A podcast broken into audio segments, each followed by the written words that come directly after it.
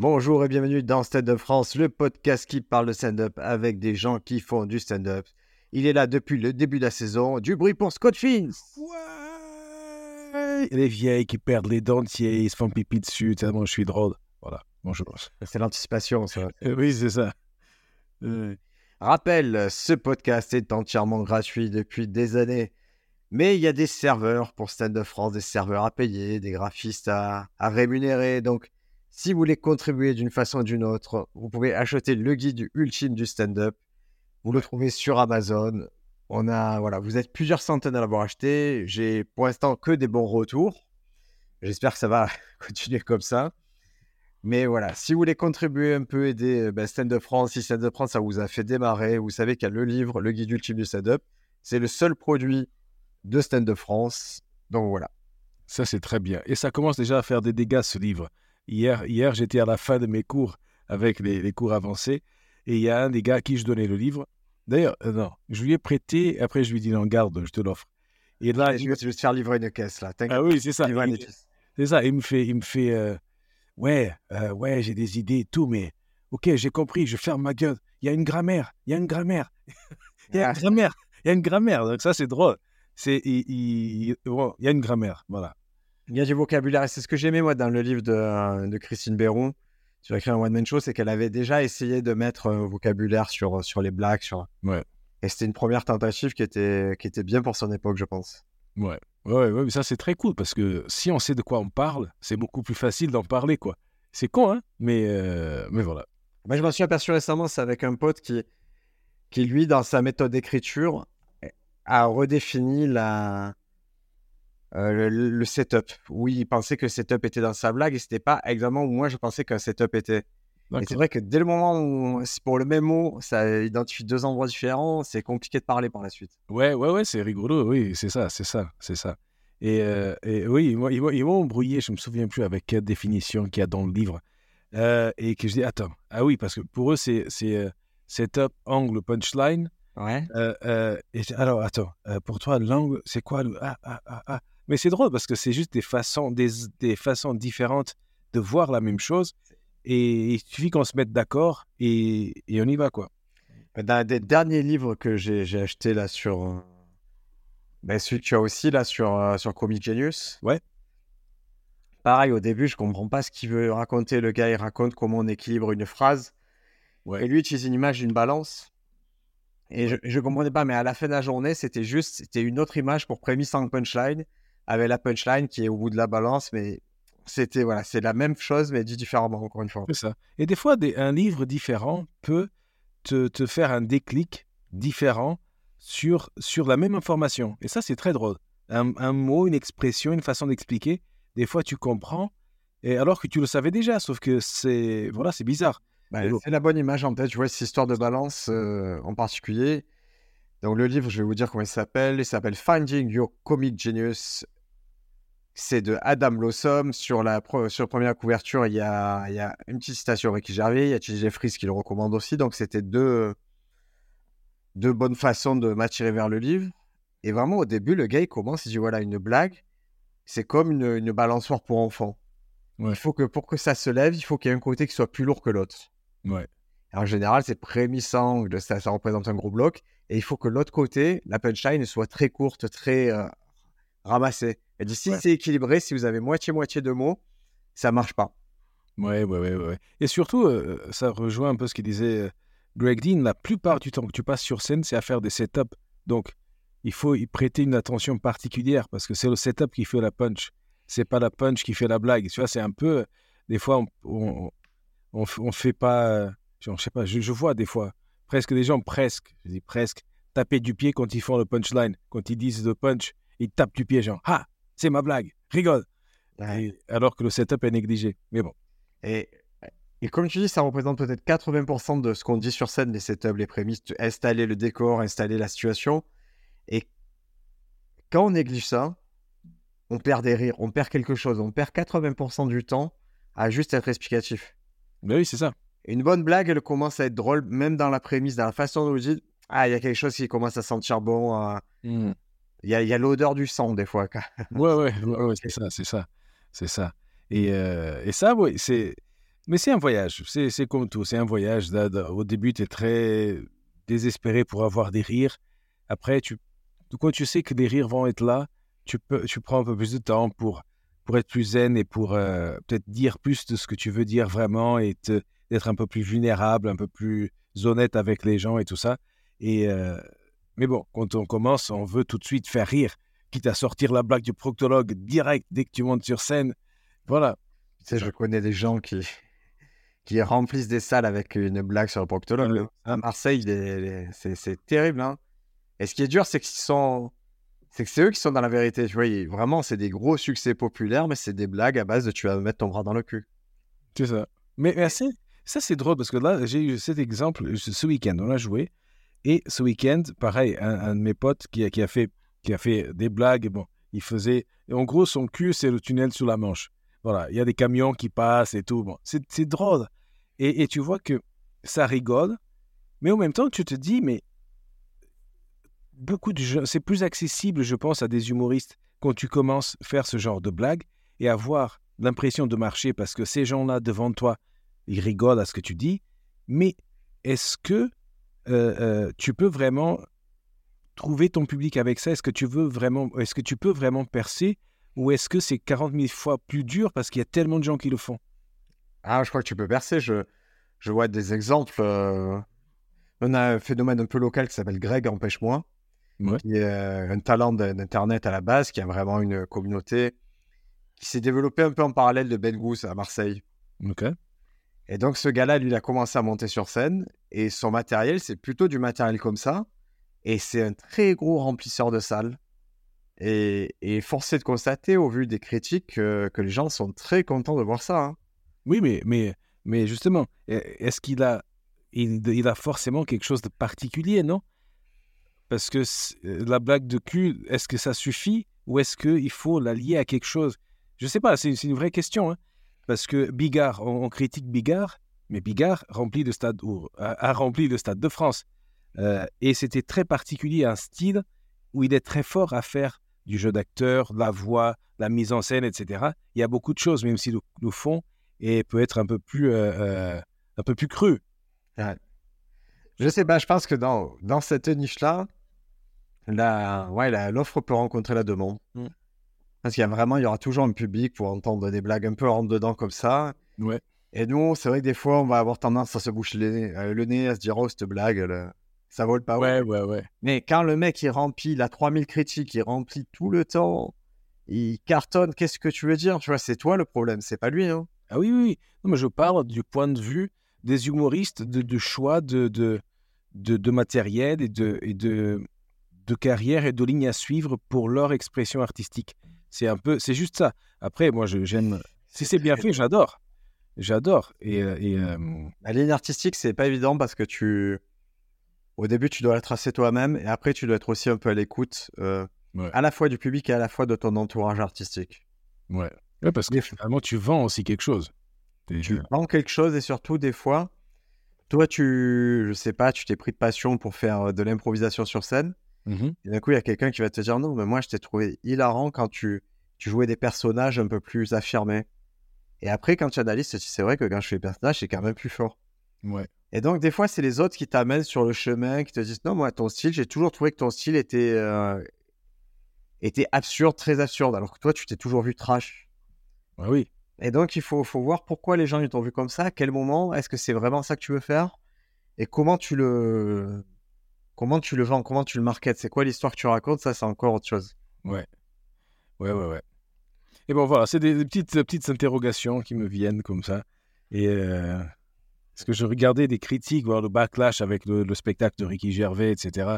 La droite, la droite en Angleterre qui, qui fustige deux, trois blagues qu'il a fait sur les migrants, etc., et que machin, et que c'est dégueulasse, et que tout. Et quelqu'un qui disait, bah, pour ces gens-là, Ricky Gervais ne peut rien faire de bien, parce qu'il est tellement populaire, tellement accessible, tellement euh, euh, proche du peuple, que euh, ces gens-là, ils méprisent la classe ouvrière, etc. Donc, ils méprisent ce genre de personnes, et donc, il ne peut que se tromper. Et la meuf disait, bah c'est à ses fans, il fait ça pour ses fans, et ses fans, on va pas leur demander ce qu'ils ont pensé parce qu'ils vont dire que c'est super. Donc c'est voilà, c'est ça, c'est merveilleux. Ricky Gervais, ça fait parler. Ricky Gervais ou, ou Dave Chappelle, ça a fait parler. Vous nous avez fait pas mal de retours. Ouais, tant mieux si vous l'avez vu. Je suis content de vous avoir amené sur ces deux spectacles. C'était des spectacles majeurs. Là, on va être un peu sur, euh, bah, sur notre fait, sur Netflix, puisqu'ils recommencent, ils recommencent, que je déteste, qu'il faut. Ils ne sortent plus les stand-up. Ils nous ont encore fait le coup, là. Il y a un stand-up qui est sorti euh, aux États-Unis, c'est le stand-up de Dusty Slay, que j'attendais. Ouais. Et il ne sort pas en France. On peut pas l'avoir. J'avais proposé qu'on organise un truc pirate, genre un truc où on vend des DVD et tout ça, et on va tous en taule et on se fera rire en prison tous. Mais on le paye. On le paye, ce, ce Ah oui, c'est ça, en plus on le paye, oui, oui. Là, il y en a quatre. hein. Il y en a encore deux qui doivent arriver en, en janvier. Il y a Jacqueline Novak. Donc, elle, je pense qu'ils vont pas la traduire parce qu'elle n'est pas assez connue. Puis, il y a Jack Whitehall qui est anglais. Alors, ça, j'ai bon espoir qu'ils traduisent parce que c'est quand même un mec un peu plus majeur dans le stand-up. Ouais. Mais il faudrait qu'ils nous expliquent leur politique. Pourquoi, pourquoi ils ne sortent plus les stand-up Alors que c'est qu'une traduction à faire. C'est... Il n'y a pas de doublage à faire. Voilà, cette traduction, sous-titre, moi je peux le faire, moi. Voilà, et Contact chiche, Netflix. chiche, on contacte Netflix et oh, faites un parten- on fait un partenariat, on fait le- la traduction, les sous-titres, et euh, on échange, je je sais pas, il, euh, Alors, alors ça, on demande on échange? Je sais pas, mais alors je veux savoir quelque chose qui est très important. C'est savoir si tu. Est-ce que tu adaptes ou est-ce que tu traduis? Ouh, grande question. Je sais pas. Moi, je pense adapter serait bien, mais quand tu vois, bah, disons que ça va gêner des gens qui ont un niveau moyen, des gens qui pigent que dalle, ils vont, ils vont, ils vont kiffer une adaptation qui est, est bien. Par contre, les gens qui maîtrisent un petit peu et qui écoutent et lisent en même temps le truc, ils peuvent être euh, déconcentrés parce que, mais le mec, il n'a pas dit ça. Et, ah, c'est- ah, euh, je vois les, les sous-titres, ça, ça correspond pas. Donc, je sais pas. L'adaptation, je trouve que ça vieillit mal des fois. Sais, quand tu dis. euh, quand à place de- d'un présentateur, à place de Steve Harvey, tu dis Julien Lepers, Ah oui. parce qu'il présente sensiblement les mêmes émissions. eh, c'est pas la même chose. Ouais, ouais, ouais. Ouais, après, il n'y a pas trop de. Une fois, j'avais fait ça. J'étais au Negresco. Euh, euh, je- je- on m'avait demandé, j'avais organisé, aidé à organiser un, un truc, un événement pour euh, des boîtes d'investissement, de euh, fusion-acquisition. Et on nous a fait visiter le Negresco et il y avait le, le mec du tourisme de Nice qui est venu faire un discours pour les Américains. Ouais. Alors, le mec, il parlait pas anglais. Et euh, ce qui est un peu quand même bizarre, hein, tu étais chargé du tourisme là-bas et tu parles pas anglais. Parce que je, je veux pas, je veux pas appuyer l'image de Nice où c'est quand même des chants spéciaux, mais, mais oui, oui, je, je, je vois très bien. Même, je pense même qu'il avait un petit accent de, du coin. Ah oui, c'est oui, c'est fort possible. Et ce qui est drôle, c'est que il vient faire un petit discours, il parle pas anglais, les autres parlent pas français, et on me met à moi en milieu à traduire, à faire l'interprète. Et moi, déjà, euh, euh, oui, s'il avait un petit accent, je pigeais pas la moitié des trucs. Et quand il faisait une petite blague, je disais bon, là il vient de faire une petite blague, donc si vous pouvez rigoler, s'il vous plaît. et les gens rigolaient, et il était super content et tout. Voilà, ça, c'est pas la peine de traduire, c'est trop chiant. Et c'était drôle. Moi, je me suis peut-être le seul à m'être bien amusé ce soir-là. Et tu, tu as dormi au Negresco? Non, j'ai mangé au Negresco. On a mangé avec des fleurs. Il y avait des fleurs à manger dans le milieu du truc. Il y avait une entreprise qui fait des fleurs comestibles. Ah oui, oui, oui. C'est, c'est, euh, ouais. 360 euros la nuit si vous voulez essayer. Tranquille. Ah oui, et dans mes aventures, j'ai aussi rentré à Matignon. Mais à cette époque, je conduisais un petit camion avec du sable dedans parce que je bossais pour une entreprise qui faisait des travaux dans les cuisines du- de Matignon. Donc j'y suis entré et les, les collègues, ils étaient tous des Portugais, ils disaient Ouais, ramène des bouteilles, ramène des bouteilles dans du sable et tout. Je dis Mais t'es fou, je vais finir en prison. Et euh, voilà, donc ils voulaient faire du contrebande euh, à, à l'intérieur de Matignon. C'est Des très, bouteilles très beau. Ouais, non, je l'ai pas fait. Et Ouais. tout ça, tout ça, euh, toutes ces ex- expériences-là, à quel moment tu te dis, ok, ça, ce serait marrant de le raconter en stand-up ou pas? Ouf. Alors, euh, ces expériences-là, je sais pas. Euh, euh, oui, il y a y, certaines qui sont drôles, où je me dis que j'ai vraiment galéré et, et elles étaient vraiment un peu plus dures et que j'ai envie de raconter. Mais oui, ça, c'est des trucs qui me viennent comme ça. Mais ce que j'aime raconter, c'est ce qui m'arrive récemment ou, ou, euh, ou, euh, dans les jours qui entre deux scènes. Et des fois, je regrette, il y a quelque chose qui m'arrive et je suis ah merde, je monte pas sur scène avant une semaine et demie, j'aurais oublié d'ici là. Et, euh, ou quelque chose d'autre me sera arrivé d'ici là. Mais euh, ouais, non, j'ai plein de, de, trucs à raconter. Mais tu. Comment te dire Tu vas pas piocher dans ton passé, tu te dis, il y a 10 ans, il m'est arrivé ça, il faut absolument que je le raconte. Oui, je fais. Là, par exemple, j'ai fait une blague. Euh, c'est la première fois que je l'ai faite, là, ce week-end. J'ai réfléchi. C'était le moment où mes parents m'ont annoncé qu'ils se séparaient. Et donc, il y a, dans la blague, il y a mon père qui me dit, ou ma mère, s'en fout, dit Chérie, il faut qu'on t'annonce, on va divorcer. Et moi, je dis Mais merde, vous vous divorcez, vous vous séparez? Il dit Non, non, non, non, non, non. On va se séparer. Ça veut dire que moi et ta mère, on se sépare. Toi et moi, on se sépare. Et toi et ta mère, vous vous séparez. Genre, c'était un cours de conjugaison parce qu'ils m'ont abandonné ce moment-là. Ils sont partis chacun de leur côté et moi, je suis parti chez ma grand-mère. Donc, on s'est séparés tous les trois. on s'est séparés tous les trois. Donc, je cherche des, des, des... Parce que ça, c'est la vérité. Non, la vérité, c'est que, que je ne me, me souviens même pas d'avoir eu cette conversation. Je pense que c'est ma grand-mère qui m'a annoncé que mes parents étaient partis parce que je les ai cherchés dans la ville, je ne les ai pas trouvés. Tu avais quel âge? J'avais 7 ans. Et oh je, suis allé chez ma grand-mère et j'ai dit bah alors, ils sont où? Ah non, maintenant tu vis avec moi. Bon, ça, je pense que ça, c'est le souvenir vrai que j'ai. Et là, je cherchais comment, euh, sur quelle ambiguïté euh, euh, baser la blague. Est-ce que c'est sur rester? Genre, ah, et je reste avec qui? Tu restes là. Donc ça, ça va être drôle. Ou on va suivre chacun notre chemin. Donc mon père part à Madrid, ma mère part à Lisbonne, moi je pars chez ma grand-mère. Donc j'avais, après, en faisant cette blague, en essayant de la construire, j'étais là, putain, c'est horrible quand même de vivre un truc pareil. Mais, euh, et le jour, on était, j'étais en loge, je regardais les infos, et il y a euh, un fait divers d'actualité, un enfant qui a vécu deux ans tout seul, il avait 9 ans, deux ans tout seul dans un appartement, dans un truc, parce que sa mère est partie. Donc, euh, voilà, ça c'est des trucs de mon passé. Des fois où j'ai essayé d'en parler, j'avais réuni un peu mes élèves et tout, et j'en ai parlé honnêtement de trucs qui, que j'ai envie dont j'ai envie de parler sur scène, mais c'est trop horrible. Ah, je sais pas. Moi, je... Alors, cette histoire-là, pour moi, je la trouve forte parce qu'elle est très originale. Et tu vois, je dirais que ça accroche l'oreille. C'est-à-dire vraiment, quand j'avais 7 ans, mes parents ont divorcé. Et ils se sont dit, bah, quitte à prendre un nouveau départ, on va aussi abandonner le petit, tu vois. c'est un nouveau projet, c'est-à-dire, moi, moi, nous, on va se séparer, toi. Tu vois, il y a cette histoire de. Et nous, on va se... toi, tu vas te séparer de moi, moi, Attendez, comment ça ben, Tu vas vivre maintenant. Nous, on part, tu vas plus nous voir, tu vas vivre avec ta grand-mère.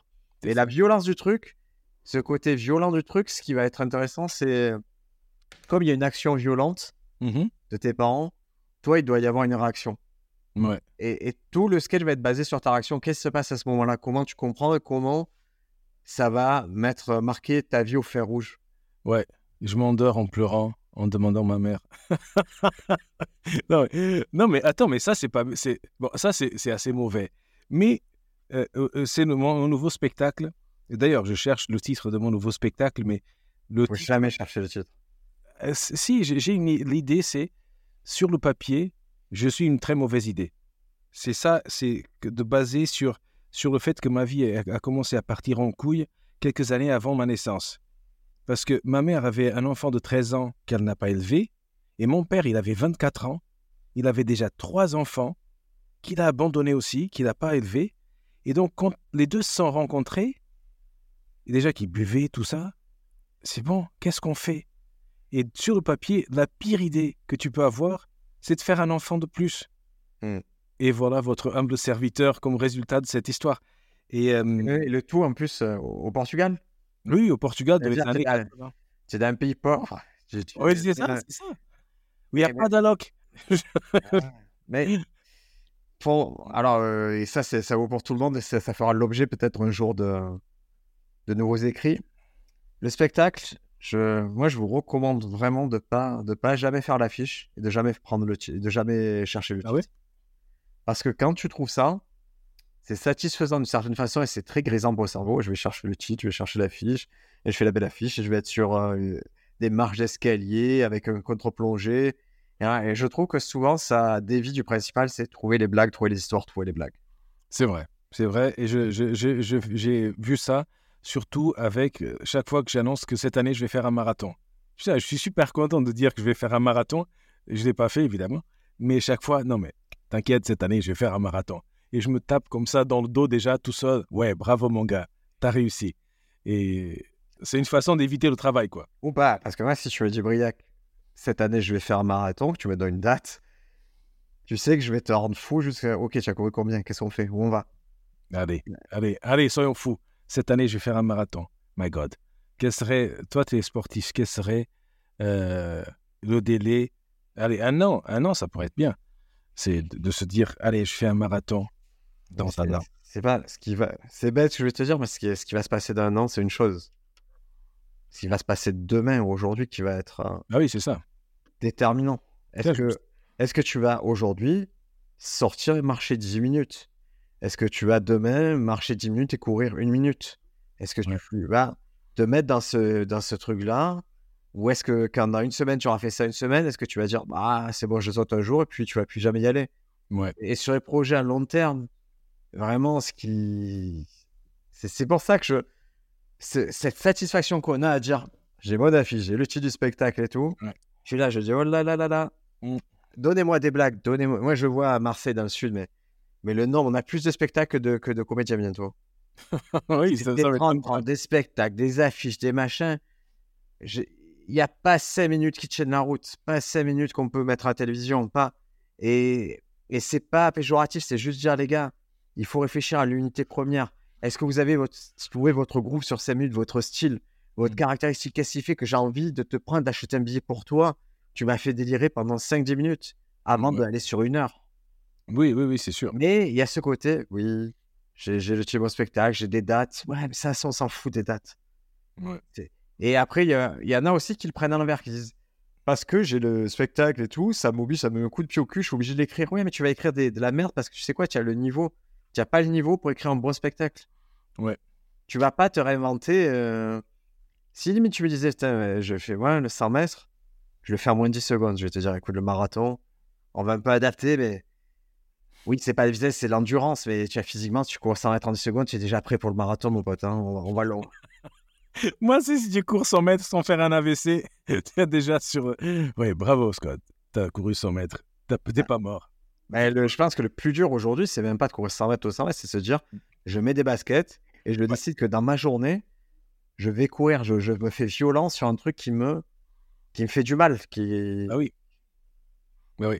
Après, quand, quand je faisais, quand je courais, à un moment, euh, il y a un moment où tu, quand, quand tu commences à courir, à faire du sport, où tu peux faire ce que tu es en train de faire et penser à autre chose. Mais bien sûr. C'est génial. Tu es là, tu cours, un kilomètre de plus, un kilomètre de moins, tu t'en fous et tu penses à des trucs, tu écoutes un livre. C'est fait pour ça, c'est la méditation. C'est génial, ouais.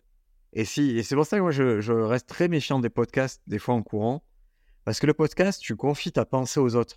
Souvent, tu confies le droit de faire des blagues aux autres, le droit de réfléchir aux autres. Et moi, je vous dis, des fois, il vaut mieux. Vous pouvez faire 5-10 minutes de podcast, mais mettez de la musique, mettez quelque chose qui fait que laissez votre pensée naviguer, laissez votre pensée créer des choses, créer des points d'intersection, voire courir sans écouteurs. Parce que si vous commencez à être observateur et vous êtes dans votre tête, il se passe des choses. Mais on refuse aujourd'hui d'avoir trois minutes en tête à tête avec soi-même. Ouais. Parce qu'on veut toujours se dire, ah, sur TikTok, il doit y avoir une recette, il doit y avoir un exercice, il doit y avoir un truc qui fait que ça va combler me. Et toi, tu as des enfants, que... tu as une fille qui est plus grande que, que mon fils, et tu as dû avoir cette problématique des écrans. Oui, joli, oui. Et ouais, il va rentrer au collège, et euh, et et il y a cette question du, du téléphone. Mm, Ouais. De bon, ok, on lui a dit au collège, il y aura le téléphone, et c'est vrai que par bien des aspects, ça va être pratique. Il pourra faire, il pourra être un peu plus autonome sur certaines choses. Ok.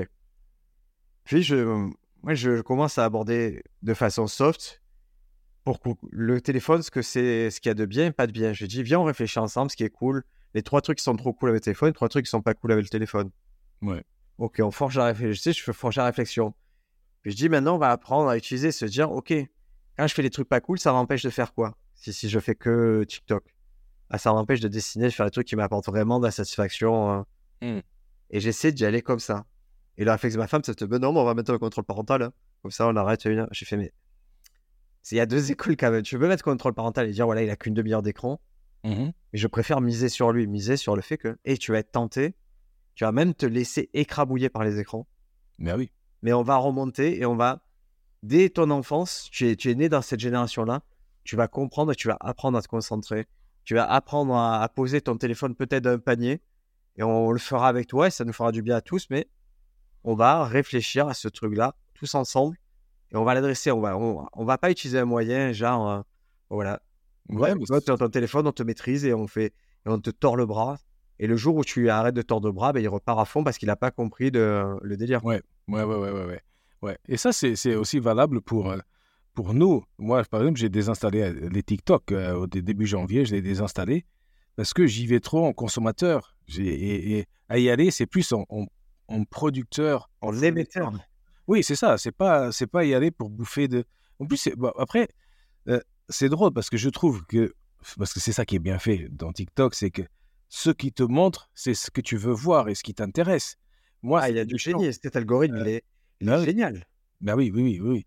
Et, et, et c'est assez, c'est assez rigolo, des trucs qui... Parce que quoi, après, quand tu regardes, tu vois les trucs qui t'intéressent et tu dis, ah ouais, finalement, ça me ressemble. Euh, mais bah, c'est bien fait, quoi. Et ça te chope, bonjour. Et tu as l'impression de vivre dans deux dimensions différentes quand tu vois le TikTok d'une personne et de l'autre. Ouais. Ma femme a, a des TikTok que je n'aurais jamais et vice-versa. On Ah ouais. Moi, le réseau nous a séparés. Elle a dit non, elle, ce qu'il lui faut, c'est ça. Là, en ce moment, elle a des recettes de cuisine, euh, keto, je sais pas quoi. Moi, j'ai jamais une recette sur mon TikTok. Il sait bien que je Ouais. de C'est parlant de ça, ouais, c'est drôle et ça m'a donné envie de, de, de- de- de- ça m'a donné envie d'avoir envie de faire des vidéos sur Insta et euh, sûrement sur le sur le l'Insta, le feed Insta de ma femme, il y a un mec qui fait genre cinq raisons, euh, cinq euh, symptômes si tu es euh, si tu as du magnétisme ou un truc comme ça. Et le mec il fait juste comme ça le doigt et le 2 et le 3 et tout. Et je dis mais waouh.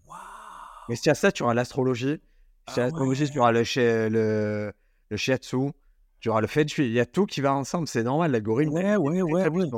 Et oui. C'est vrai donc- que moi, je considère qu'en tant qu'artiste, je dois plus être un émetteur qu'un récepteur. c'est ça, c'est ça.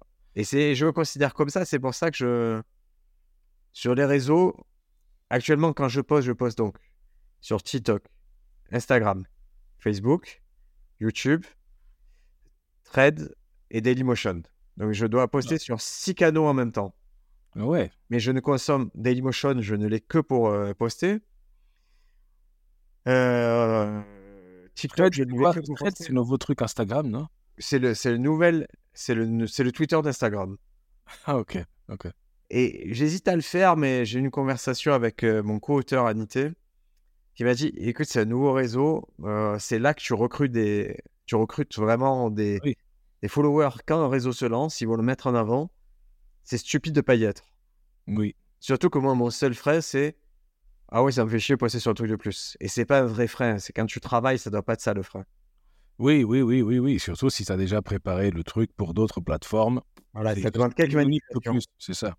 Et, en, et en plus, je le consomme pas, c'est-à-dire, je vais jamais sur Thread me dire, ok, c'est passé, je sais pas, un réseau, il ne m'intéresse pas, donc j'ai la chance de n'être qu'émetteur. Ouais. Où je vais être plus récepteur, c'est peut-être euh, YouTube, je suis un récepteur YouTube sur les formats longs, Ouais. et je suis récepteur euh, peut-être plus de TikTok que d'Instagram. Ah oui. Parce qu'Instagram, c'est comme j'ai un feed rempli d'humoristes, Ah oui. et qui ont la décence de mettre euh, beaucoup des, des trucs moyens. Je, bon, ça va, ça me, je suis jamais très attiré par ce qui se fait par. Ouais, mais ça, c'est intéressant quand tu fais des trucs de. Surtout quand tu fais des recherches de travail, quoi. Moi, j'ai dû écrire pour un- un- une, un- une courte où il fallait se débarrasser d'un corps. Et là, je cherche comment se débarrasser d'un corps sans laisser de traces. Euh, enterrement euh, céleste, un truc comme ça, genre euh, au Tibet ou je sais pas où.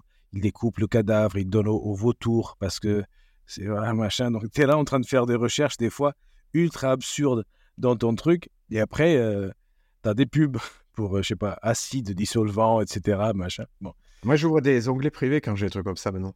Ah oui? Pour pas polluer mon Google et tout, ouais, je, je fais des onglets de navigation privée. Quand c'est trop bizarre, ouais, ouais, que je veux faire une blague ou quoi avec un truc touchy, je dis, allez, c'est bon, je vais pas polluer mon, mon, mon. Ah oui, c'est drôle. T'imagines, tu meurs et ta femme arrive. Mais on ne le connaissait pas, Briac. On connaît. Tu découvres des trucs hein, sur, les, sur les historiques. C'est en dit long pour moi l'historique d'une personne. hein. Et ces, ces derniers jours, j'ai fait un truc que j'avais pas fait depuis quelques années et qui m'a fait beaucoup de bien et mentalement, mais beaucoup de mal physiquement. L'amour? Pardon, pardon. il fallait, il fallait, il fallait. Il faut, il faut toujours le placer. C'est ça. Alors, je suis parti d'un refuge Ouais. dans la montagne, donc euh, avec des potes, on prend des, on le faisait avant il y a, une dizaine d'années. Chaque année on le faisait, on, met- on prenait des raquettes Ouais. on allait- et on marchait pendant 3-4 heures. On arrivait dans le refuge, on dormait dans le refuge. Après, soit on repartait pour un autre refuge, soit on rentrait. Ouais, bien. Et là, on l'avait pas fait depuis très longtemps et on s'est dit, bon, ça y est, c'est l'occasion. On voit qu'on vieillit, on peut-être qu'on pourra pas le faire tout le temps, toute notre vie. Ouais. Et déjà, et c'est vrai qu'on ne peut pas le faire toute vie. Tu vois que les ennuis de santé des uns des autres, ça limite un peu le ce qu'on peut faire. Mm. Et en montant, bon, c'est au bout de deux heures de marche, on se retrouve dans, dans la glace, sur, euh, sur des petits ravins, des petits trucs où il y a, où il y a eu des débuts d'avalanche, des choses comme ça. Et là, je me suis dit, putain, c'est la seule activité. Je, je me demandais pourquoi elle me, elle m'apportait quelque chose de différent, cette activité. Et au milieu, je me suis dit, mais c'est la seule activité où tu peux pas t'arrêter, en fait Ah oui. si je vais faire du, du sport, de- du crossfit, ouais, si j'ai envie en plein milieu cours de dire ciao, j'arrête, je prends, je prends ma serviette, je rentre chez moi. Mm. Et là, c'est impossible de s'arrêter. Si tu t'arrêtes, tu meurs. Bah oui. Et c'est bizarre comme activité, c'est-à-dire c'est la seule activité où tu t'arrêtes, c'est fini. Tu, ta vie s'arrête là. Oui, c'est ça. Et ouais, chaque passe, chaque passe, chaque pas en avant euh, rallonge le, le, le chemin arrière, quoi. C'est, si tu veux t'arrêter, ça va te coûter, coûter plus cher à chaque, chaque pas que tu, que tu avances. Ouais. Et il y, a il y a vraiment un défi, c'est contre toi-même. C'est pourtant c'est le truc le plus basique. Si tu dois marcher, et pareil, des fois tu es face à des murs de neige, et tu te dis mais ça va pas le faire. En fait, tu n'as pas le choix. Bah oui. Il faut que ça le fasse. Tu vas avancer, tu vas creuser, tu vas faire ce que tu veux. Il faut que tu passes ce mur de neige. Personne ne viendra te chercher. Euh, on peut rien faire pour toi. Ton sac, il va pas s'alléger. Tu... Il faut y aller, quoi. Ouais, ouais. Ça, c'est drôle. Ça me fait penser à un sketch de Seinfeld quand il parle de, de, de la plongée. Voilà, la plongée, quand tu, quand tu vois, et c'est une, la seule, une, une activité où le seul objectif, c'est de ne pas mourir. Et Ouais. là, je- regarde, ne meurs pas, ne meurs pas, respire, ne meurs pas, fais gaffe de ne pas mourir. Quelqu'un dit, hé, regarde un poisson, je m'en fous, je veux pas mourir. Et là, c'est ça. C'est, faut pas. Mais bon, c'est, cool. Et moi, j'ai mon souvenir, c'est dans les refuges, c'est tu arrives et on n'était que nous. Il y avait une personne ou deux en plus. Ouais. Et là, on arrive. J'arrive au refuge et je vois qu'il y a quelques affaires dans le refuge. J'arrive avec lui, je me dis, il doit être deux. Donc ce soir, on est six dans ce truc, c'est pas grave. On... Bon, nous, on était quatre. Et on part, on continue, on fait une randonnée, on pose tous nos sacs au refuge, on fait une randonnée. Et là, on croise deux mecs. Ils nous disent, vous êtes au refuge? Ouais. Fait, ah, bon, on vous attend pour l'apéro alors. Ok, on se voit à l'apéro. Et on revient deux heures après. Et là, au refuge, 23 personnes. Waouh.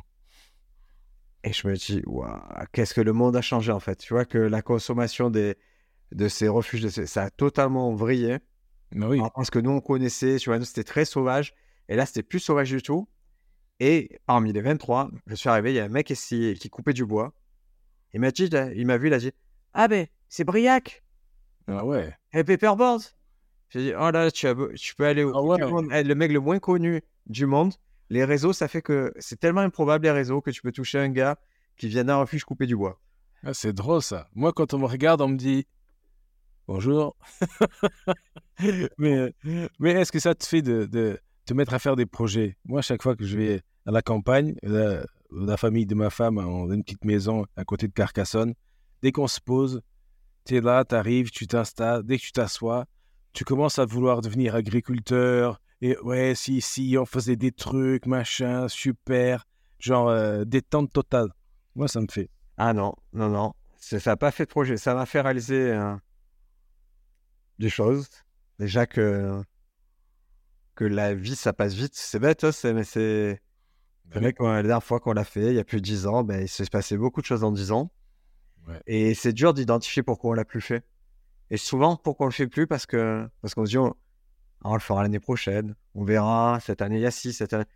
Et ce qui change tout, et c'est en toute chose, en tout projet, c'est OK, on va consacrer du temps, on va consacrer beaucoup d'énergie à trouver une date. Ouais. Et on va fixer une date.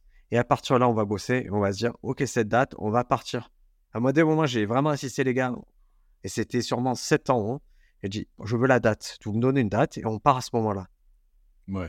Peu importe si le projet il a évolué et tout, on savait qu'on partait à ce moment-là. Tout le monde a pris ses dispositions et on l'a fait alors qu'on l'avait pas fait depuis des années. Et on l'a fait, ce qui était, euh, tu vois, dès le départ, il y a un de nos amis qui nous a annoncé qu'il était potentiellement très malade. Tu vois, qu'il y avait un diagnostic lourd. Et ça a renforcé cette idée que, ok, tu as un diagnostic lourd, mais là, on est en train de faire un truc qui est nécessaire. Ouais. Tu vois, c'est devenu nécessaire. C'est là, on s'est réunis. Euh, on n'est pas payé pour ça. On est, on est qu'entre nous. On, fait quelque chose pour nous. On ne pourra pas nous l'enlever à la fin de la journée. On va galérer. On va, tu vois, 23 d'un refuge où on passait à 6. C'est une galère. C'est, c'est pas ce qu'on voulait. Mais on est ensemble et on va, on va pas dormir. On sait qu'on ne dormira pas parce que c'est trop le bordel. Ouais. Mais on a fait quelque chose pour nous qui nous, qui t'élève. Ben oui. Mais, ouais. mais parce qu'on a décidé en amont, on a vraiment investi du temps à, on le fait. Ben oui. Et ça, c'est aussi la consommation du souvenir. C'est un truc. Euh, euh, moi, par exemple, avec mes enfants, je leur euh, dis que à chaque cinq ans, mes filles, en tout cas, chaque cinq ans, je les emmène faire un voyage en amoureux. Donc, ma fille, la grande, va avoir 15 ans.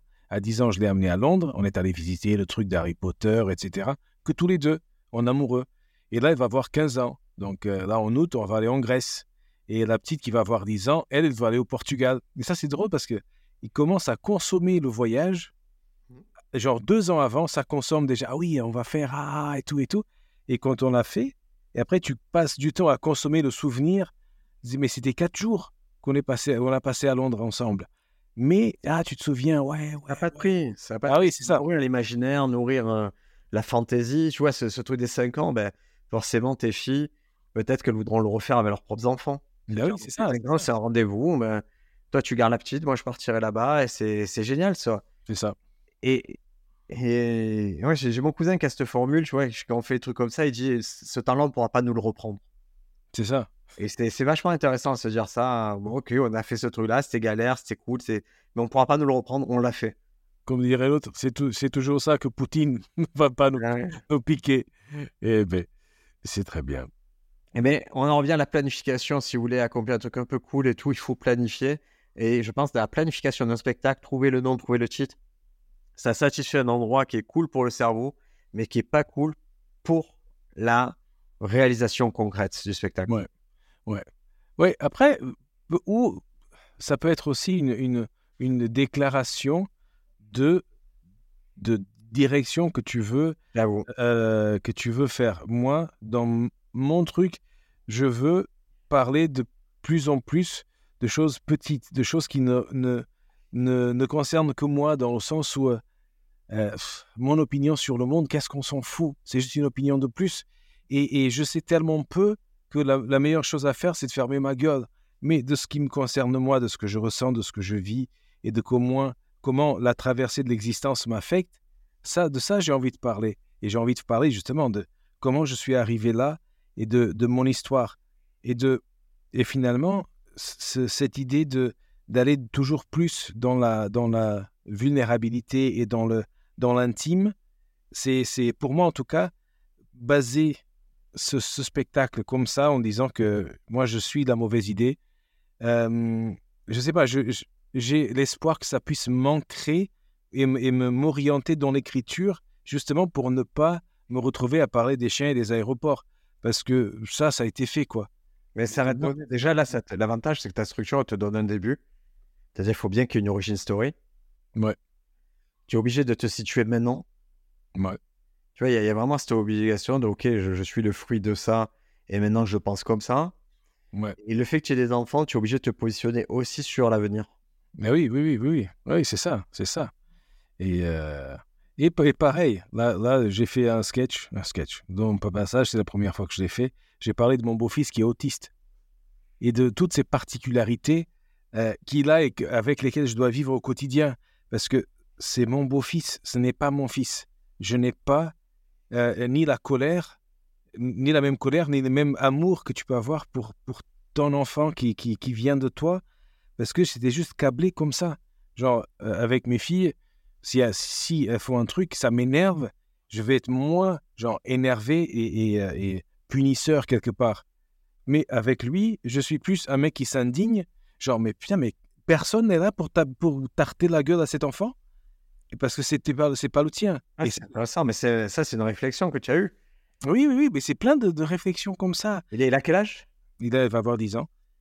10 ans. Et c'est une forme d'autisme où il est très renfermé ou très. Non, non, non, non, il est, il est dans, dans le spectre, il est entre l'autiste et le petit con. Il est, il est, euh, il est très sensible, donc il coche plein de trucs euh, de, de, de l'autisme, mais il a de l'humour, il est, il, est, il est très fin sur, sur plein de trucs, mais il a un caractère particulier. Euh, euh, et je parle de ça, et comment ça, c'est... c'est euh, je dis qu'il a un TSM, non, un TSA-DSM, genre, c'est un trouble du spectre autistique devant sa mère. Parce que quand sa mère n'est pas là, tu lui dis de débarrasser la table, de s'habiller, de mettre ses chaussures. Le mec, il fait le truc, quoi, il s'exécute, il n'y a pas de problème. Ah, c'est intéressant. hein. Mais s'il y a, s'il y a sa mère, euh, il, il gratte un peu l'amitié et tout, et ils ont tout un truc. C'est. Voilà. Et Ouais, ça se répond. Tu penses que, que lui, son trouble répond à aussi. euh, Ah oui, ça, se, ça s'entretient, ça s'entretient les uns les autres et tout. C'est, c'est, euh, c'est très particulier. Et, et, euh, surtout quand tu viens, moi je viens d'un truc où la, la consigne c'est où il n'y a pas à manger pour 7, il n'y a pas à manger pour 8. Donc on est tranquille, ça, ça grandit, ça se démerde. Alors que là, on a un enfant que, que, que, que ma femme essaie de protéger, essaie de, de, de soigner pour pas qu'il soit harcelé, pour pas que machin. Et moi, je suis là, je dis, mais meuf, le monde n'a rien à foutre. Tu lui apprends pas à, à dire merci, bonjour, au revoir, et qu'il se fait pas un petit peu violence pour être euh, en lien avec les autres. Les autres, ils s'en tapent. Et ça va lui faire bizarre. Mais s'il est autiste, justement, comment il fait pour être en lien? Si, c'est, si, la, si sa condition fait que ce lien ne peut pas l'établir. Ben oui, mais c'est ça le, le- le truc. Moi, je suis le seul à dire qu'il est autiste. Tu vois? Attends, attends, attends, attends, attends, Il est diagnostiqué autiste. Oui, oui, il, a, il est diagnostiqué, etc. Mais dans la maison, Ouais.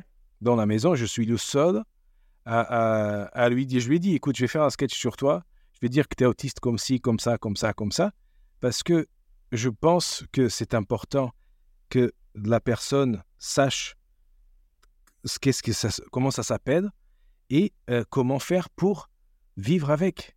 Alors qu'il est accompagné, il a un psychomotricien, des psys, etc. Donc il est très bien entouré et tout va bien. Mais euh, pour moi, ce que je- j'estime, ce qui lui manque, c'est un reflet vrai du monde extérieur, de comment les gens vont réagir à, à- sa façon d'être, si tu veux. Mais en tout cas, ce qui est intéressant là-dedans, c'est que ce n'est pas mon enfant. Moi, j'ai le regard que je peux avoir et avec les limites de ma place dans la, dans la famille, tu vois. Ça, c'est toi qui le choisis. C'est-à-dire que cette conversation-là, c'est toi qui l'as eue avec toi-même et te dire, c'est pas mon enfant. Tu vois ce que je veux dire? Il y a aussi, je pense, c'est intéressant de, de le, comment te dire, de l'expliciter ça, la Mm. réflexion sur, parce qu'il y a, a d'autres personnes qui vont avoir des, qui vont épouser quelqu'un qui a des enfants, qui disent non, à partir de là, ce sont mes enfants. Ben oui, oui, No oui.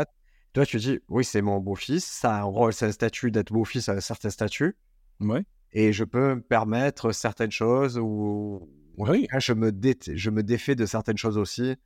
Ben oui, oui, oui. Donc, mais, mais justement, tous ces curseurs-là et la famille recomposée et tout ça, c'est quelque chose, pour moi en tout cas, très riche, à, très riche de, de- de sentiments, d'observations, d'émotions, etc.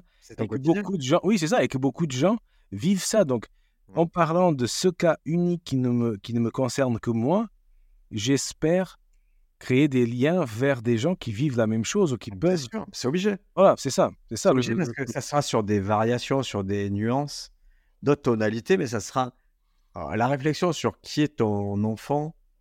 Tu vois, j'ai- récemment, je... il y a il y a un humoriste assez, assez jeune à Paris là qui vient d'avoir des, des, des, des enfants, des, des jumelles, et en fait, il les a pas. Elles sont encore. euh, Elles étaient prématurées, donc sont encore à l'hôpital. Mm. Et donc, le lien aux enfants, il me dit, c'est pas, c'est pas Oui. encore très concret. Quand j'y suis, elles existent. Quand j'y suis pas, elles n'existent pas. Bah oui. Il y a, c'est- il y a beaucoup d'abstractions. Et je dis, mais tu vas voir, quand, quand elles vont rentrer chez toi, qu'elles vont occuper 24 heures de tes journées, là, c'est beaucoup plus concret. Mais même là, c'est possible que tu aies encore du détachement parce que c'est tant que tu communiques pas totalement, tant qu'il n'y a pas l'étincelle qui se fait, Bah oui. ça peut être qu'un objet, quoi. Oui, c'est ça. Si, parce que pour la mère, l'enfant est, et la, en même temps que la mère, c'est un truc, euh, c'est vraiment, c'est quelque chose qu'ils font ensemble, alors que le père, il, il rencontre pas sûr. l'enfant. Même pas sûr. Mais Même pas sûr. Même la mère, tu vois, si sur restait maternelle, ça, ça ressemble plus à du marketing qu'à l'arrêté. Il y a des mamans, le lien, des fois, il se fait plus tard. hein. Des fois, Ah tu- oui, oui, oui. oui. ouais, ça va être au premier pas, au premier truc. Tu te dis, putain, il me ressemble. Oh, il ressemble, il me fait penser à ça. Ou... Moi, je sais que je revis mon enfant, je revis des petites choses à travers lui. Je me dis, ah, c'est ça la sensation d'attendre.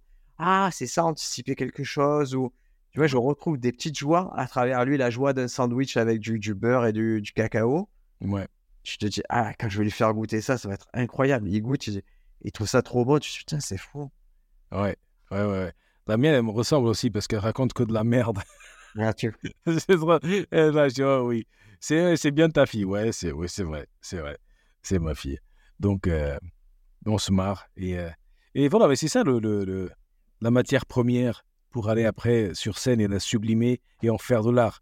Euh, et des fois, je vois des gens qui, qui cherchent à inventer des blagues, alors que, tiens, quand ils te racontent un truc sérieux, un truc qu'ils ont vécu, tu dis, mais qu'est-ce que tu fous à écrire des blagues C'est Ah, très dur d'identifier chez soi. les Ouais. Ouais, ouais, ouais. Mais tu peux rendre drôle des choses qui t'arrivent. Et, et, euh, et ouais, trouver l'inspiration plutôt que d'essayer de deviner ce que veut le public. Euh, parce que Ça, c'est c'est la pire chose. C'est la pire chose à anticiper ce que Ah oui. la pire chose. Et encore une fois, il faut se laisser le temps de rendre des choses drôles. C'est-à-dire une histoire qui a du potentiel parce que là, elle est profonde, elle en apprend beaucoup. C'est normal que quand vous la racontiez la première fois, elle soit pas hilarante. Ben oui, Vous, tout votre travail, c'est de rendre la prémisse drôle, le développement drôle, la conclusion encore plus punchy. Parce qu'au début, une histoire, on a en fait, on a le sentiment général et la conclusion, un peu le retournement de situation.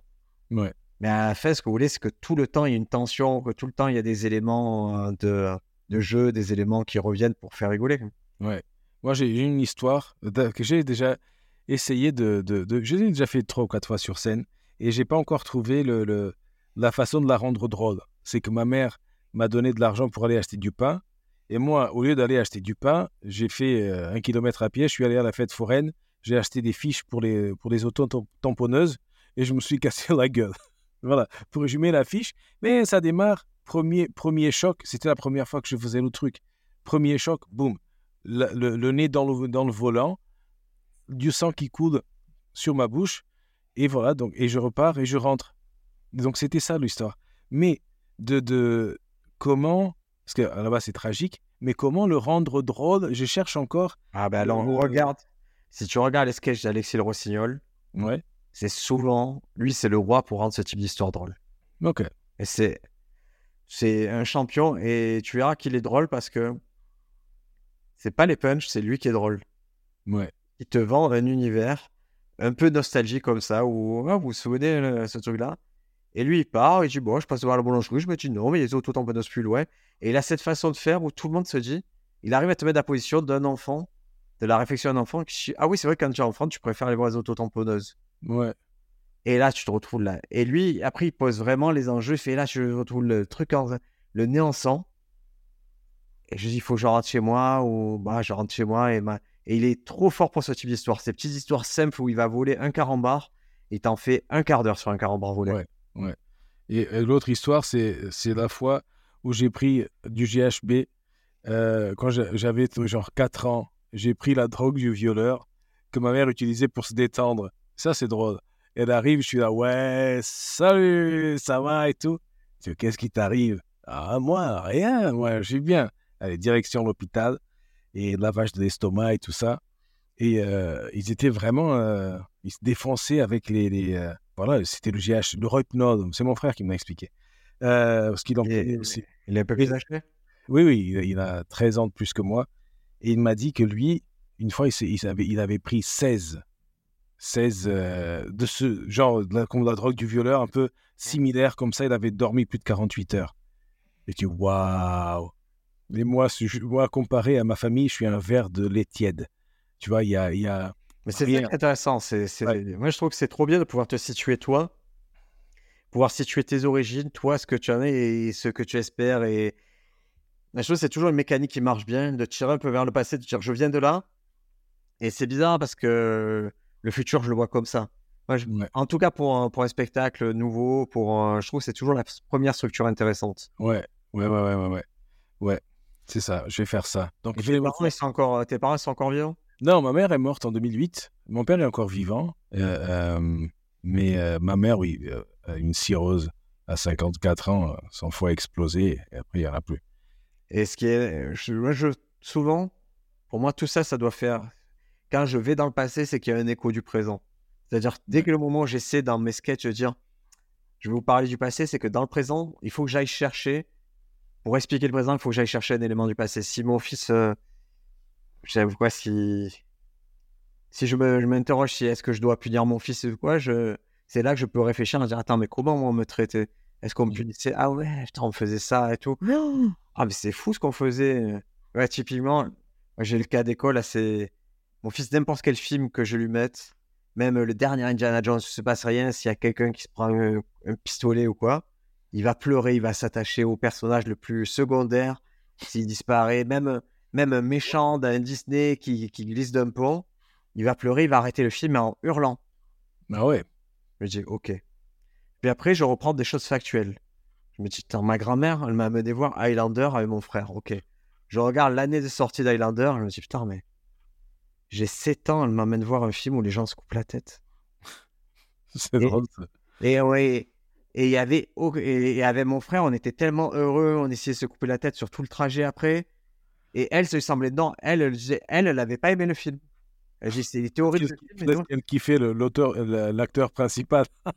Mais, mais, mais, Excuse pour aller le voir. Mais quelle idée, mais, mais je me dis, mais c'était quoi cette époque où tu amènes. C'est clair que c'est pas pour les enfants, c'est des gens, ils se coupent la tête. Ouais, Pourquoi tu nous amènes voir ça? Il y avait un truc qui était dissonant et je me dis, mais c'est pas la même. Je me souviens, ma grand-mère, les deux films à amener voir, c'est ça et Elephant Man. ah oui. Mais Elephant Man, mais c'est c'est atroce ce film. Pourquoi tu amènes voir un enfant, un enfant voir ça? C'est drôle, c'est drôle, mais oui. Et oui, oui, oui. C'est un autre type d'éducation et je vois, quand j'arrive à faire écho avec maintenant, je me dis, mais, mais peut-être c'est moi qui suis dans le tort, tu vois, je le forme mal de petit. Il y a un Ouais. truc qui va pas, il, il résiste pas à Indiana Jones. Ouais, ouais, ouais, oui, c'est intéressant, oui. Moi, j'allais chez mes cousins, on regardait Evil Dead. Lui, si je lui raconte Evil Dead, il hurle. Oui, Alors, ouais, nous, on le voyait, on le subissait, on avait peur, mais on subissait les trucs jusqu'au bout. Ouais. ouais. Ouais, c'est, ouais, c'est intéressant, c'est intéressant. La, oui, la, la violence que, que, que les enfants subissent euh, et que notre, notre génération et les générations d'avant encore, encore pire, euh, et comment c'était banal. Et, et, euh, et du coup, bah, bah, c'était comme ça, voilà, et on savait pas mieux faire, quoi. Et pourquoi Et moi, ce que je trouve toujours intéressant, c'est pourquoi aujourd'hui on décide de faire différemment et comment on décide de faire. Je trouve que c'est souvent la meilleure base des sketchs. Ouais, bah oui, C'est génial de dire, ok, moi j'ai tiré une leçon de tout ça.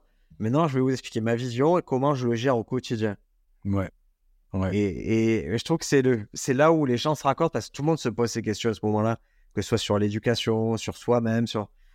C'est les détails changent. Euh, et, et je crois au vraiment paradoxe que tu as énoncé au début, c'est que plus tu vas être précis, plus tu vas être méticuleux, plus ça va pas aller au plus grand nombre, Bah oui. parce qu'il y a une trajectoire, ça reste une trajectoire. Ben oui, moi je, je- pense souvent, là, ce, dernier temps, bon, je vais avoir 41 ans. Qu'est-ce que je sais de la vie, moi? Et quand je, quand je suis honnête, je, je, je ne sais pas grand-chose. Mais mon père, quand, quand je suis né, il avait 24 ans. Qu'est-ce que, qu'est-ce que tu peux genre, quand tu penses à tes parents, à l'âge euh, euh, où tu étais petit, qu'est-ce que eux ils savaient de la vie? Genre, tu es là, tu bosses, tu dois payer tes factures, etc. Tu essaies de niquer de temps en temps et tout. Mais il n'y a pas une, une. Comment dire? Ouais, on, on, on espérait, étant petit, que nos parents, euh, qui savaient tout et qui pouvaient nous guider, etc. Mais quand tu vois les adultes maintenant, tu te dis, mais tout le monde, tout le monde galère, tout le monde est perdu. Et, euh, et ce décalage, pour moi, il est- très intéressant. Moi, par exemple, pour ma fille, et ce sont ses résultats scolaires, par exemple. Elle a très bonnes notes, etc. Moi, j'ai toujours eu de bonnes notes, j'ai toujours eu de la chance pour ça, mais j'ai jamais eu quelqu'un qui me, qui me tire vers le haut. Pour moi, le plus grand accomplissement, c'était Ah, t'es pas allé en tôle, super.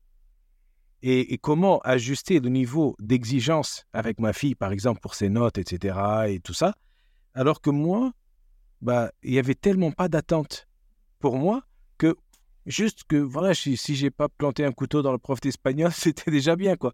C'était. euh, Mais c'est Wow. pour ça que dans la transmission, il y a une évolution, c'est-à-dire que tu t'enrichis par rapport à ta génération d'avant. Et oui. intellectuellement, tu, si tu es dans la bonne trajectoire, tu t'enrichis aussi intellectuellement. Mais oui. Moi, J'ai le cas, mon fils, je, je le- là, j'ai inscrit dans un collège élitiste. Très élitiste, très cher et tout. Et mes parents, ils ont du mal à comprendre. Moi, je suis allé dans un collège privé, mais pas incroyable. J'ai dit, mais c'est normal, vous êtes allé dans un truc public. Vous avez voulu mieux pour moi, peut-être, vous m'avez dit un, un petit collège privé. Et moi, j'ai l'occasion, l'opportunité de, de, l'envoyer plus loin. Et, et c'est ce que j'ai envie de faire pour lui. Oui. Donc, on a tous franchi un cap. Bah oui. Moi, j'ai fait plus d'études que vous, et mon fils fera plus d'études que moi. Bah oui. Et bon, ma fille, c'est pareil. Euh, déjà, elle n'est pas dans un orphelinat. C'est déjà un truc. C'est... elle a déjà fait un pas dans la bonne direction. Peut-être que mes arrière-petits-enfants, ils seront à Stanislas ou... euh, c'est quoi? Ouais, c'est Stanislas. le C'est ça. Voilà. Donc, euh, il faut toujours viser vers le, vers le haut, vers l'avenir.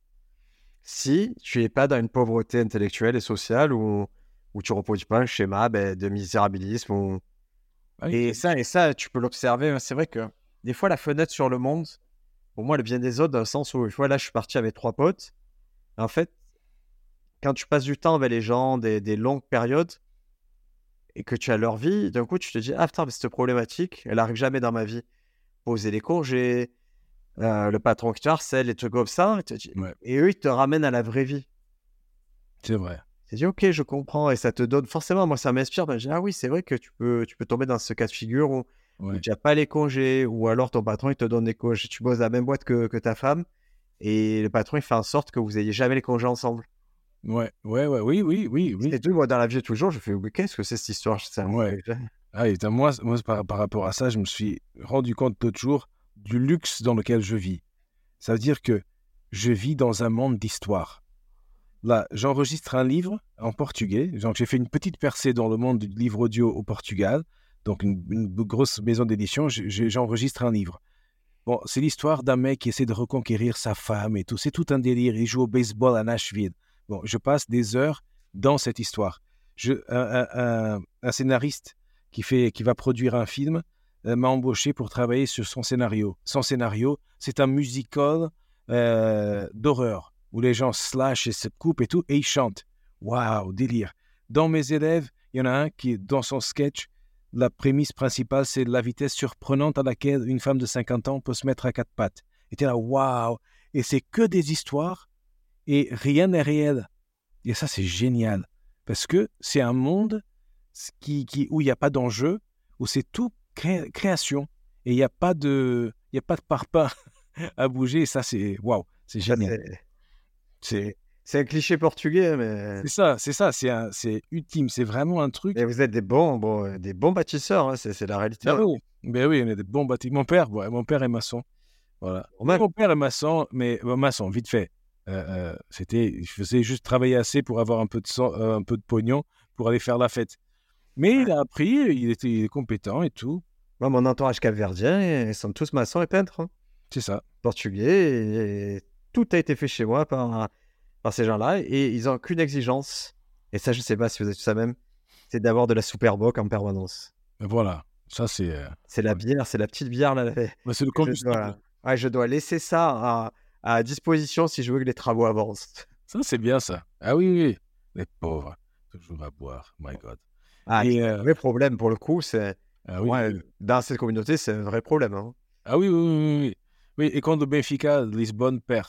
Parce que là, tu te bourres la gueule et tu tapes ta femme. C'est vraiment euh, le combo. euh, le combo euh, Euh. Oh, le combo au Portugal, c'était ça. Bon, c'est une blague qu'on fait au Portugal, mais dire Oh putain, le Benfica a perdu, il y en a qui vont se prendre des tartes. Et quand le Benfica gagne le championnat, neuf mois après, il y a un boom dans la population. C'est un peu. Euh, Bon, c'est cliché, ne m'écoutez pas, c'est un cliché. Non, non, mais c'est un cliché, mais que nous on connaît pas, donc c'est Ouais. plus une ouverture sur le monde qu'un cliché à la main. Oui, oui, oui. à la oui, Wife. Dans la Wife, c'est bien. Bon, bah c'était un- le tour du podcast. c'était hyper intime, hyper intéressant aujourd'hui. On, a, on a découvert plein de choses sur toi. Qui est Oui, oui. Tu, tu connais Rémi sans famille? Non. C'est c'est un dessin animé qu'il y avait en France il y a, il y a très longtemps et c'était une histoire horrible d'un orphelin qui était amené par un vieux monsieur euh, forain pour aller faire genre des spectacles dans les villes. Ils avaient un chien, un singe et tout. Et le forêt mourait, les animaux mouraient. Et lui, tu avais ce rébus en famille qui se baladait de ville en ville et tout. Et ce que tu m'as raconté, c'était ce niveau-là de, tristesse. Voilà. Et, encore, je vous ai épargné les détails. Non, non, non, c'est non, il y a d'autres détails, mais pas. Mais c'est intéressant. C'est pas parce que c'est triste. Faut pas se, se voilà. Plus c'est bizarre comme ça, plus c'est dramatique, plus il y a du potentiel à faire rire.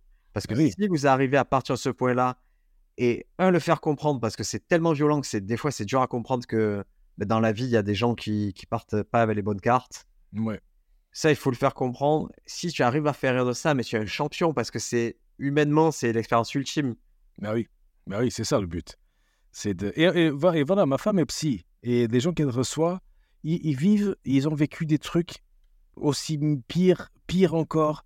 Euh, mais tout le monde, tout le monde, tout le monde, tout le monde vit de l'humiliation, de la douleur, du rejet, de l'abandon, de la misère, de tout ça, de la honte. Et donc. Euh, ça, tout ça, c'est, c'est, c'est une semaine d'open mic à Paris, ce que tu viens d'écrire. Eh oui, oui, c'est ça. Tu vois, la peur, l'abandon. c'est ça, tu es là, oh merde, et tu rentres chez toi, t'es nul, oh, fais chier. Et voilà, donc, euh, en tout cas, c'est cool. Eh ben, merci Scott, on se languit de voir le spectacle qui eh jouera à Toulouse. Est-ce que tu as fixé une date? Non, pas une date. C'est juste après le marathon. C'est parti. Je vais arriver. Chiche, je fais comme Eddie. Je cours un marathon et j'arrive sur scène. Eddie a fait ça. Ah oui, oui. faire un marathon et aller sur scène après. Mais il a enchaîné, non Pendant 30 ah oui, ah oui, c'est ça. 28 jours, 28 marathons et un spectacle après chaque marathon. Et moi, je, je fais un disclaimer sur ça. Ah, si. C'est le physique. Ouais. Ça fait pas un beau physique.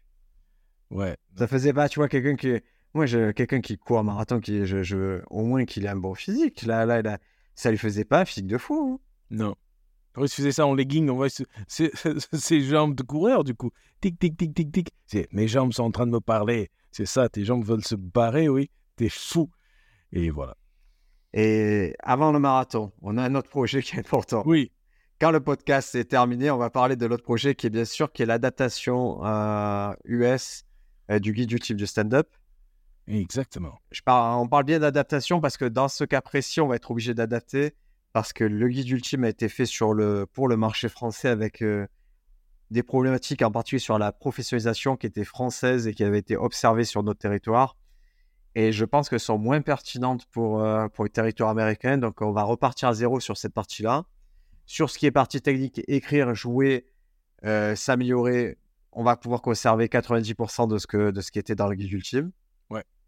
Et donc, vous voyez, là, pour, en exemple de planification de projet avec Scott, on sait exactement quand doit sortir l'ouvrage. Exactement. Et l'ensemble des tâches qu'on doit effectuer avant. Et donc, quand on raccroche là, on passe sur le deuxième dossier. Et c'est parti. On y va. À la semaine prochaine. À tous les darlings. Ciao.